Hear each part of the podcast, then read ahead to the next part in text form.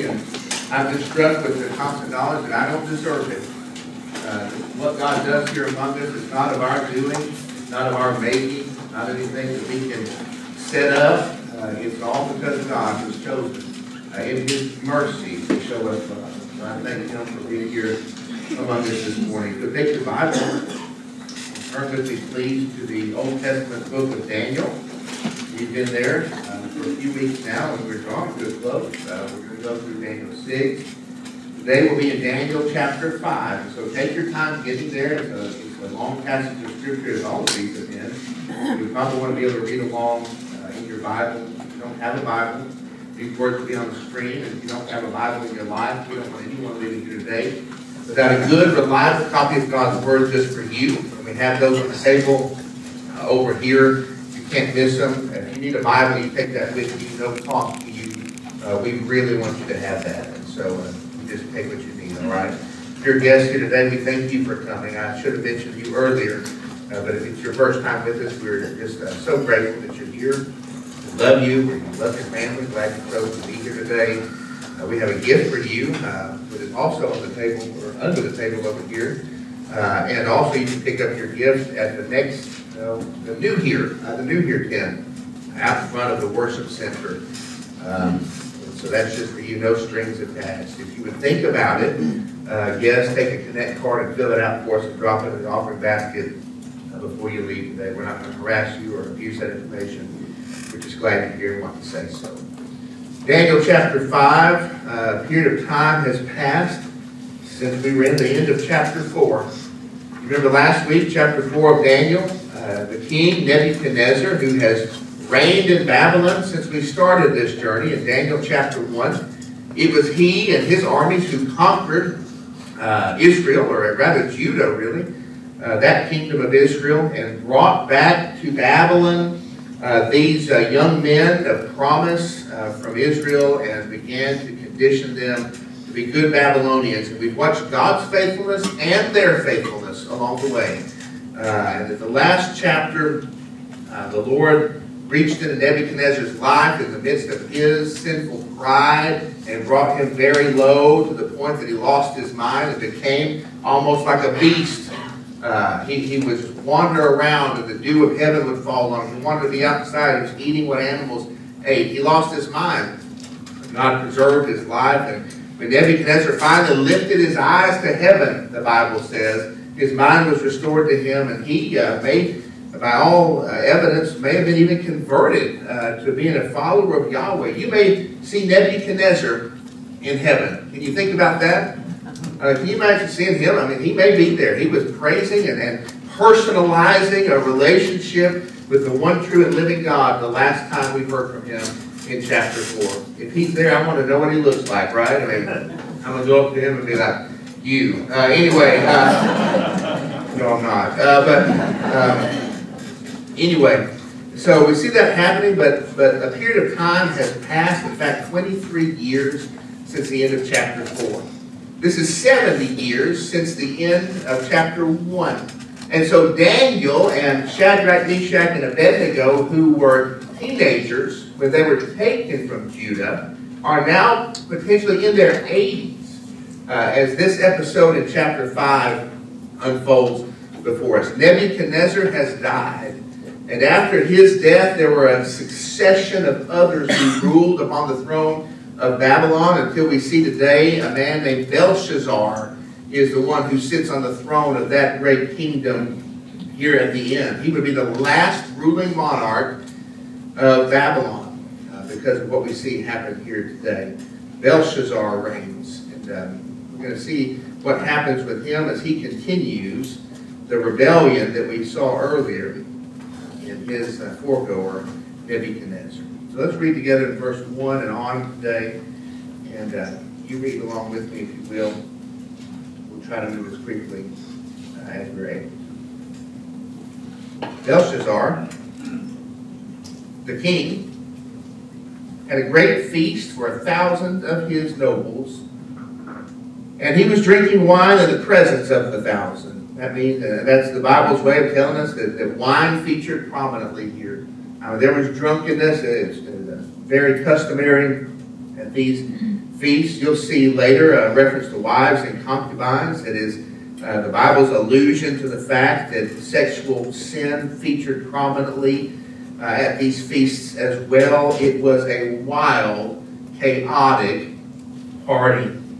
He was drinking wine in the presence of the thousand. When Belshazzar tasted the wine, he gave orders to bring the gold and silver vessels which Nebuchadnezzar his father had taken out of the temple, which was in Jerusalem, so that the king and his nobles, his wives, and his concubines might drink from them. You remember in chapter 1 that not only did that king, Nebuchadnezzar, take those boys from out of Babylon, he took the holy vessels, the sacred things from the temple there, and tossed them into his own treasury. A total insult, a total smite uh, to the one true and living God, as if to say, We are mightier than you are. Then they brought the gold vessels that had been taken out of the temple, the house of God, which was in Jerusalem. And the king and his nobles, his wives, and his concubines drank from them. They drank the wine and praised the gods of gold and silver, of bronze, iron, wood, and stone. Unimaginable.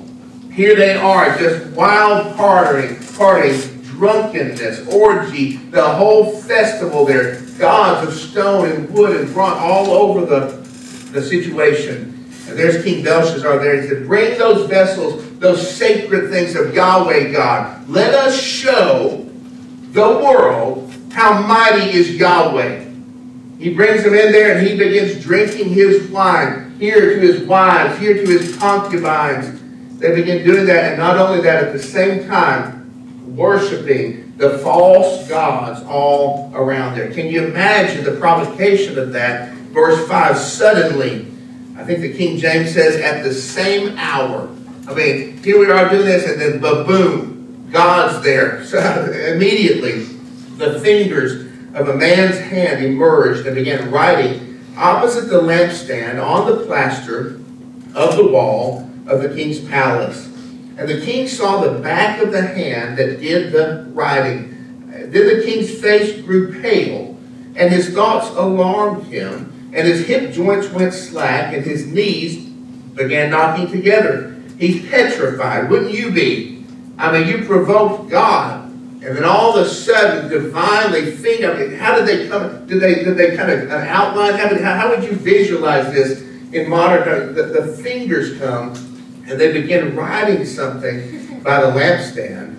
And there in the flags, the king called aloud to bring in the conjurers, the Chaldeans, and the diviners. These old guys are still around. They've never learned, have they? The king spoke and said to the wise men of Babylon, Any man who can read the inscription, they couldn't even read it, and explain its interpretation to me shall be clothed with purple and have a necklace of gold around his neck and have authority as the third ruler in the kingdom. Then all the king's wise men came in, but they could not read the inscription or make known its interpretation to the king. Then King Belshazzar was greatly alarmed. His face grew even paler, and his nobles were perplexed. He is literally sickened by this. The queen entered the banquet hall because of the word of the king of his nobles. The queen spoke and said, O king, live forever. Do not let your thoughts alarm you or your face be pale. There is a man in your kingdom in whom is a spirit of the holy gods. You know what I love about this? I love that Daniel is never with the rest of those jokers. Right? He, he's promoted to be among them. I mean, he has the same or even greater rank as them, but he's never with them. Daniel's never rushing in to try to, to be in front of these things. He doesn't think, well, I've got to go along with with their nonsense so that I can have an audience with the king. It is God who appoints him for God's timing. You don't have to make compromises in your faith. Do we want to seek to be enemies with the culture? No. But we do not have to build godless bridges so that we may be in the company of sinners to do the work that God is able to do. Daniel stays separate, and when it's time, God always has it in the right place, perfectly positioned to do the work that God has set out. We don't have to stand in God's place. King Nebuchadnezzar, your father, your father the king, appointed him chief of all the magicians, conjurers, Chaldeans, and diviners. This was because an extraordinary spirit, knowledge and insight, interpretation of dreams, explanation of enigmas, and solving of difficult problems were found in this Daniel, whom the king named Belteshazzar. Let Daniel now be summoned, and he will declare this interpretation. Verse 13. Then Daniel was brought in before the king. The king spoke and said to Daniel, Are you that Daniel, who is one of the exiles from Judah, whom my father the king brought from Judah? Now I have heard about you that a spirit of the gods is in you, and that illumination, insight, and extraordinary wisdom have been found in you. Just now the wise men, the conjurers, were brought in before me that they might read this inscription and make its interpretation known to me, but they could not declare the interpretation of the message. But I personally have heard about you that you are able to give interpretations and solve difficult problems. Now, if you are able to read the inscription and make its interpretation known to me, you will be clothed with purple and wear a necklace of gold around your neck, and you will have authority as the third ruler of the kingdom. Verse 17. Then Daniel answered and said before the king, Now listen, notice the difference in Daniel. Daniel's older now. He's walked with the Lord. His confidence is strengthened. Sometimes you just get older, you don't care anymore, right? You say what you want to say. I know that firsthand from some of you folks, right? I mean, you just you say what you want to say. You say what you know is right. And Daniel answered and said before the king, Keep your gifts for yourself, or give your rewards to someone else. However, I will read the inscription of the king and make the interpretation known to him. O king, the Most High, you notice what's not here? O King, live forever. He ain't going to live forever, right? We're going to figure that out in just a minute. O King, the Most High God granted sovereignty, grandeur, glory, and majesty to Nebuchadnezzar your father. Because of the grandeur which he bestowed on him, all the peoples, nations, and men of every language feared and trembled before him. Whomever he wished, he killed. And whomever he wished, he spared alive. And whomever he wished, he, elevated, and whomever he wished, he humbled. But when his heart was lifted up and his spirit became so proud that he became, behaved arrogantly, he was deposed from his royal throne, and his glory was taken away from him. He was also driven away from mankind, and his heart was made that like that of the beasts, and his dwelling place was with the wild donkeys. He was given grass to eat like cattle, and his body was drenched with the dew of heaven until he recognized that the Most High God is ruler over the realm of mankind and that he sets over it whomever he wishes. Yet you, his son Belshazzar, have not humbled your heart, even though you knew all this. But you have exalted yourself against the Lord of heaven and they have brought the vessels of his house before you, and you and your nobles, your wives, and your concubines have been drinking wine from them, and you have praised the gods of silver and gold and bronze and iron, wood and stone, which do not see, hear, or understand. But the God in whose hands are your life breath and all your ways you have not glorified. Then the hand was sent from him, and this description was written out. Verse 25. Now this is the inscription. This is the, these are the words of Daniel speaking to the king. They're in quotation marks. Now this is the description that was written out. Mene, mene tekel, upharsin. This is the interpret, interpretation of the message. Mene. God has numbered your kingdom and put it to an end. That's what that word means. Numbered numbered, numbered. God has numbered your kingdom and put it to an end. Tekel, you have been weighed on the scales and found deficient. That means to be weighed lacking. you come up short. Not going to make it. Peres, that is the root word of the, of the word upharsin that's mentioned above. Peres, your kingdom has been divided and given over to the Medes and Persians. Literally, it means Numbered, numbered, weighed, divided. That's all God needs to say. He just writes it up on the wall. Numbered, numbered, weighed, divided. Then Belshazzar gave orders, and they clothed Daniel with purple, and put a necklace of gold around his neck, and issued a proclamation. Now has authority, is the third ruler in the kingdom. That same night, Belshazzar the Chaldean was slain. So Darius the Mede received the kingdom at about the age of 62. Last night we had so many kids in our church, and kids that you may know, who went to homecoming at their schools, big production, you know how that goes. The last few weeks finding the right tie, the right dress. Nobody does cummerbunds anymore, thank God. Uh, but um, right tie, the right dress.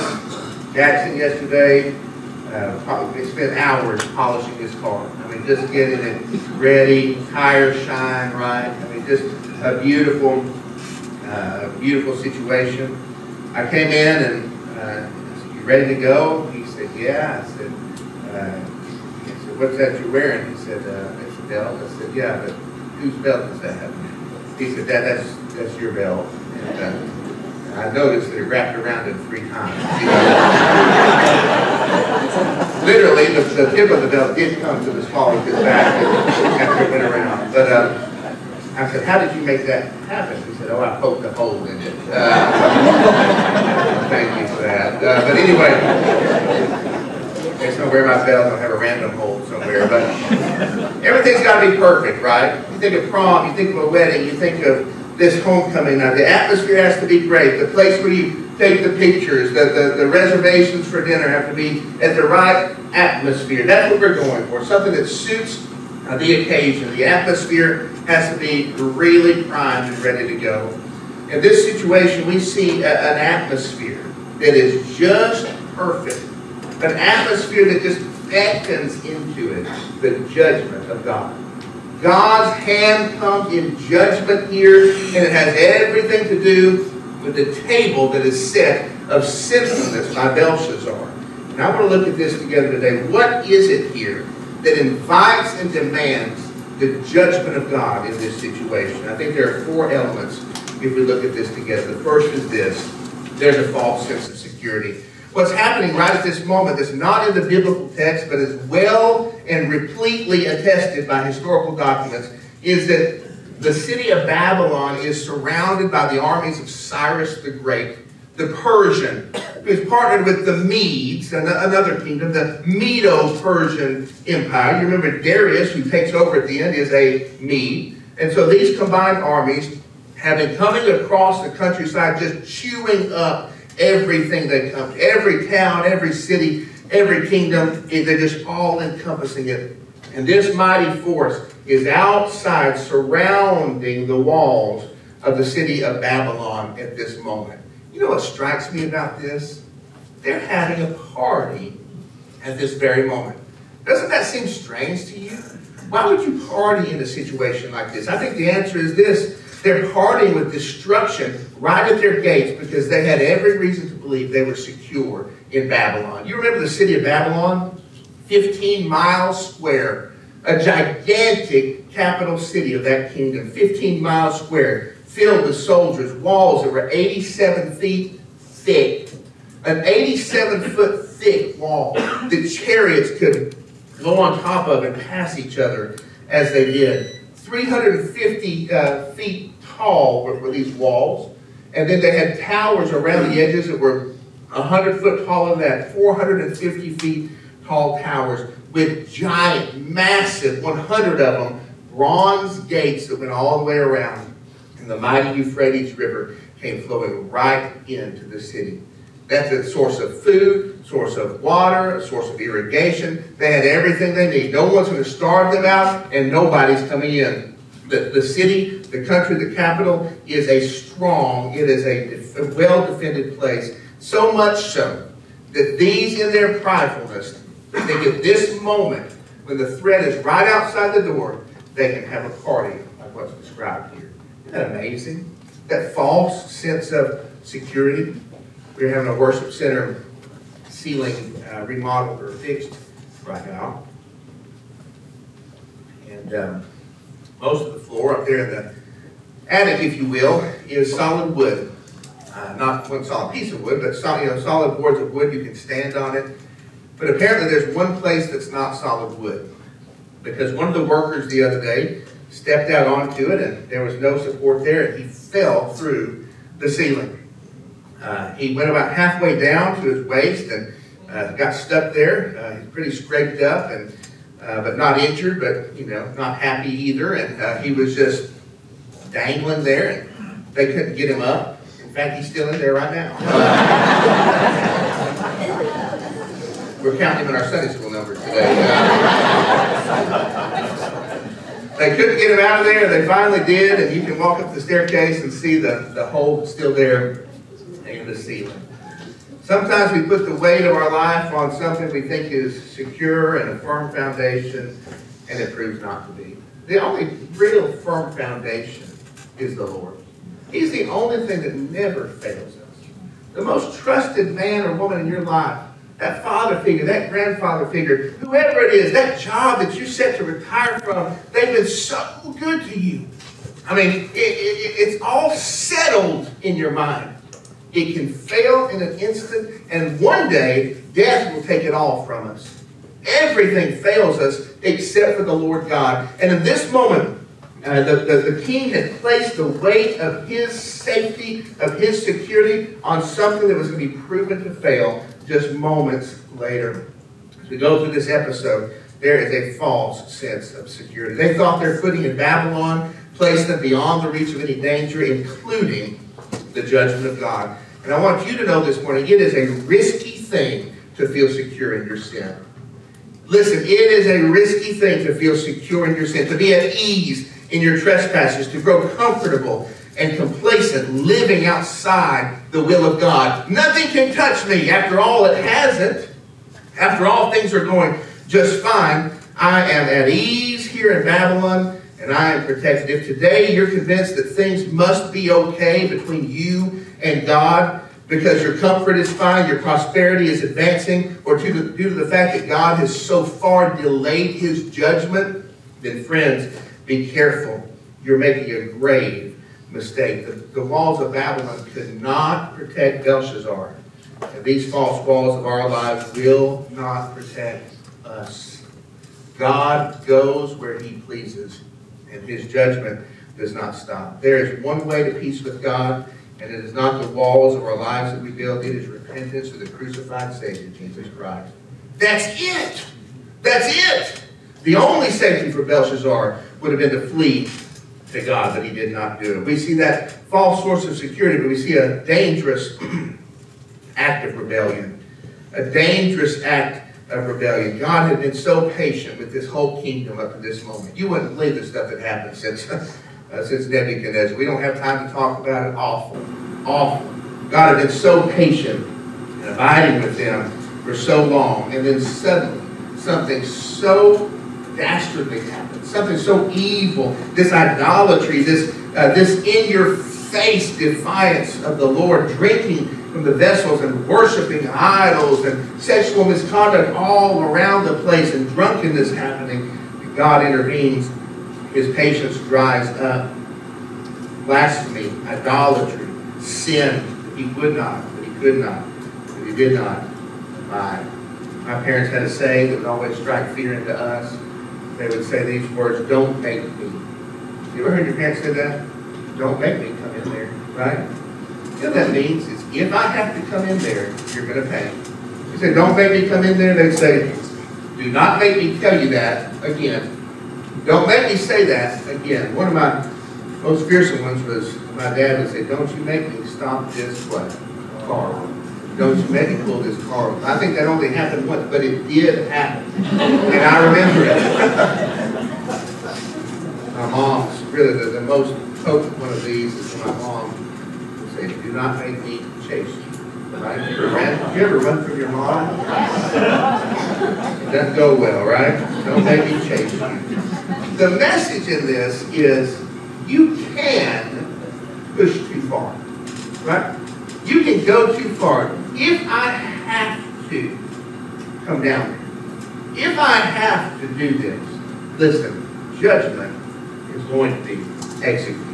And that's what we see here. There is a dangerous act of rebellion, so dangerous that God's patience dries up that he sends forth his hand of judgment, that everything changes in a moment. There's no more chances, there's no more second ways. God makes a proclamation of judgment, and that is it. And when we, when we challenge God like this in our lives, I want you to know that God is able to meet the challenge. That is a dangerous sinfulness when we fly in the face of God to do our sin willingly and knowingly. Psalm 75 says this about God. It is God who executes judgment. Listen to the graphic language of this. For in the hand of the Lord there is a cup with foaming wine well mixed, and he pours out from it. And all the wicked of the earth shall drain it down to the dregs. A dreg is? It's the solid material of grapes and seeds and spices that would go into making wine, like pulp and orange juice. Uh, the, the image here is of God taking the head. You can almost picture taking somebody by the hair. He said, okay, here's the cup of my judgment. Here's the bowl of my wrath. It is well mixed, and you're going to drink it. I don't want to drink it. I've gotten away with it for this long, God. This is not fair. God says, no, you're going to drain it all the way down to the dregs. You're going to pour out his wrath. We forget that God is a judge sometimes, don't we? We forget he's a judge, but he is. That's what's marvelous about our salvation, really. We're saved. Someone would look at us and say, how did you get saved? Who saved you? We said, it's the judge himself saved us. The man with the cup in his hand, who rightly would pour out that wrath into our mouth, and who would drain it down to the dregs, is the very one who, in order to save you, he sent his son to the cross of Calvary to bleed and to die there so that we could come to him. That is a marvelous salvation. Can you imagine a courtroom in which you are rightly accused and the sentence is about to gavel down and just in a moment, the judge comes down and pays the penalty for you. And it is no light fine. It is a death sentence issued to you. And he disrobes for a moment. And that brought out uh, is the syringe that plunges into his veins and takes his life there before you. How stunned you would be. You'd never get over it. The story would be un unimaginable. That's what's great about our salvation. This very judge is the one that saved us. We can be rescued out of our sin. We can be repositioned from being the judge to the justified. The damned can become the delivered. It's all because of God. But that's not what this man did, is? He didn't turn to God. He turned still against God. I want you to know there is a point at which cup of God's wrath becomes full. There's a point at which sinners cannot provoke, cannot reject, cannot rebel against God forever. If you're playing games with God in the room this morning, it will not last forever. The cup of God's wrath will be full. God is a judge. For those who persist in our sinful defiance of God, there is a vessel of wrath that flows from His holiness that is terrifying in its finality. It comes to the point where it's all over. A dangerous act of rebellion. But thirdly, there's a knowing course of rejection. A knowing course of rejection. Daniel speaks a chilling indictment with a pivotal, phrase here. And he says a lot, it is powerful what he says. But in the middle of it, verse 22, he says this, You, yet you, his son, Belshazzar, have not humbled your heart even though you knew all this. He knew it. This is called a sin against life. That means that the, the, the, the rightness, the wrongness of it, the truth of it is fully illuminated. He watched his father, Nebuchadnezzar. He saw it would happen. He heard the stories. He knew. It's not like he thought God was a false God. He knew what God was. And yet he reached down into that treasury, brought out those sacred vessels, gulped down sin out of the vessels of God's house. He knew exactly what he was doing. He did it anyway. That's the indictment. That's the condemnation. I was on my couch the other day, and my kids were being rowdy in the living room and throwing stuff around. I sit there trying to study a little bit, and all of a sudden, stuffed animal came my way, I didn't see it coming. It had one of those big, hard, round, bulging eyeballs, you know what I mean? Like a marble or something. That marble just, just hit the side of my head, right here, right in this bone, right here. And I could have started a nuclear war in that moment. Oh, the kids could see it on my face, right? I didn't know it, but they could see it on my face, and all of a sudden, they, they were, they were saying, Dad, we didn't what? Mean to. We didn't mean to, Dad. They might still be in trouble, but they're gonna be a lot more trouble if they did it what? Knowingly, right? And this man does it knowingly. He does it knowingly. Listen to the powerful words of Hebrew 10, Hebrews 10. These are hard words. If we go on sinning deliberately, you know what that word is, after receiving the knowledge of truth, there no longer remains a sacrifice for sins. How many sacrifices for sins are there? One. What is his name? The Lord Jesus. If we reject him, that's it. There, there- there no longer is, there's no other, there's no second choice. It no longer remains a sacrifice for sins, but a fearful expectation of judgment and a fury of fire that will concern, consume the adversaries. Anyone who has set aside the law of Moses dies without mercy on the evidence of two or three witnesses. How much worse punishment do you think will be deserved by the one who has trampled underfoot the Son of God and has profaned the blood of the covenant by which he was sanctified and has outraged the Spirit of grace? For we know him who said, Vengeance is mine, I will repay. And again, the Lord will judge his people. Verse 31 It is a fearful thing to fall into the hands of the living God. Again, not a bumper sticker verse, right? We're not, that's not what you see on the website. But this is a truth in a knowing course of rejection. If we go on sinning deliberately after having what? Received the knowledge of truth. If you have tasted, if you have sampled it and spit it out of your mouth, if you have received that awareness but would not inter- would not make Jesus your Savior, then guess what? There is judgment come. Um, this is a knowing course of rejection. There was a lady at Flat Creek Baptist Church last week at their revival, one of our favorite sister churches right down the road. I'm probably not allowed to say that, but they are one of my favorite ones and a great sister church. 82 years old at their revival, a lady who was a lifelong church attender at Flat Creek. 82 stood up in that revival service, came forward and said, I've never been saved.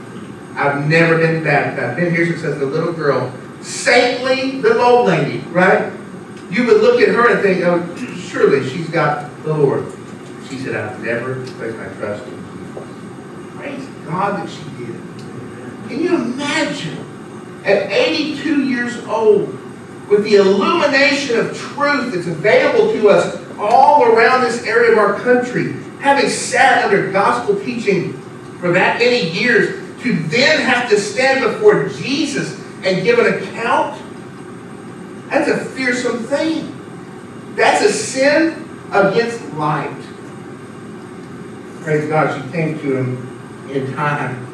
If you're here today, and you have sampled the goodness of God, but refused for these long years to embrace His salvation, if you've received the knowledge of truth but have been unwilling to surrender your sinfulness and let God change you, you are in a grievous position today. If you're listening to this in ages to come, you, friend, no matter what the world has become, no matter what the world is teaching in those ages distant from here, I tell you the truth on the authority of the Word of God. You are in a grievous position.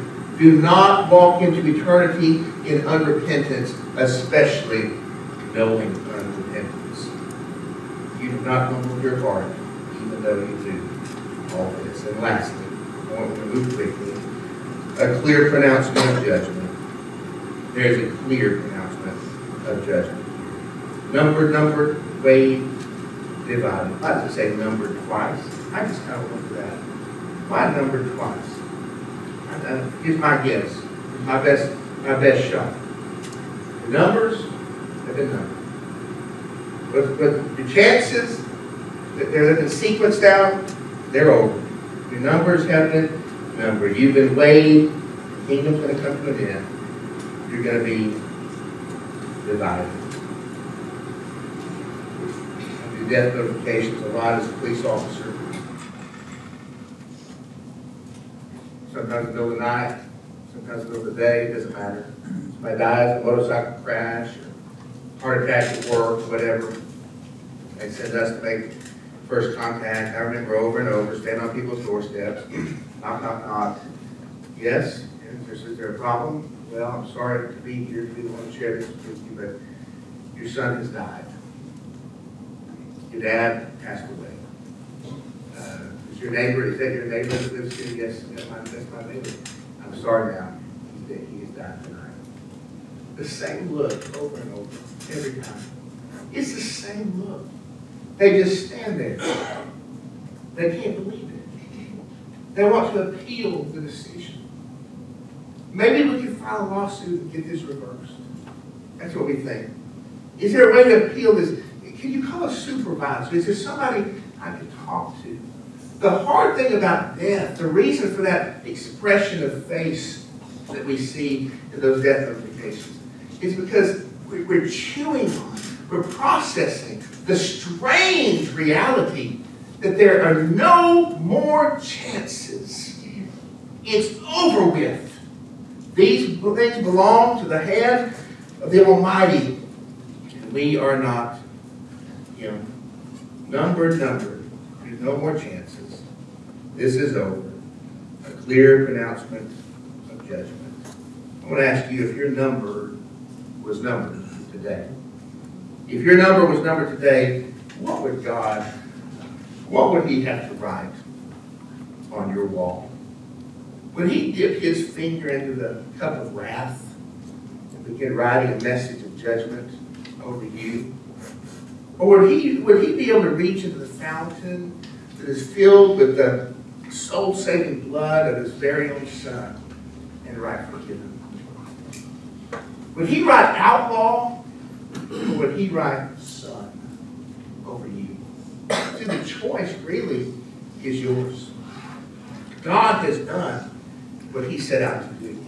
The offer of salvation is on the table for anyone who would come. The living waters will flow into your life. The cleansing power of the gospel of Jesus Christ will indeed have its intended effect for those who will open up their lives and say, yes, yes, not yet, but yes to faith in Jesus Christ. I wonder if God might be even waiting for you this morning. He waited and waited for Nebuchadnezzar. He waited and waited in that kingdom. And finally the day came and the deal was over. Second Peter says the Lord is not slow to fulfill his promise, as some count slowness, but he is patient toward you. He's waiting for that day of judgment because he's patient, not wishing that any should perish, but that all should reach repentance. Are you saved this morning?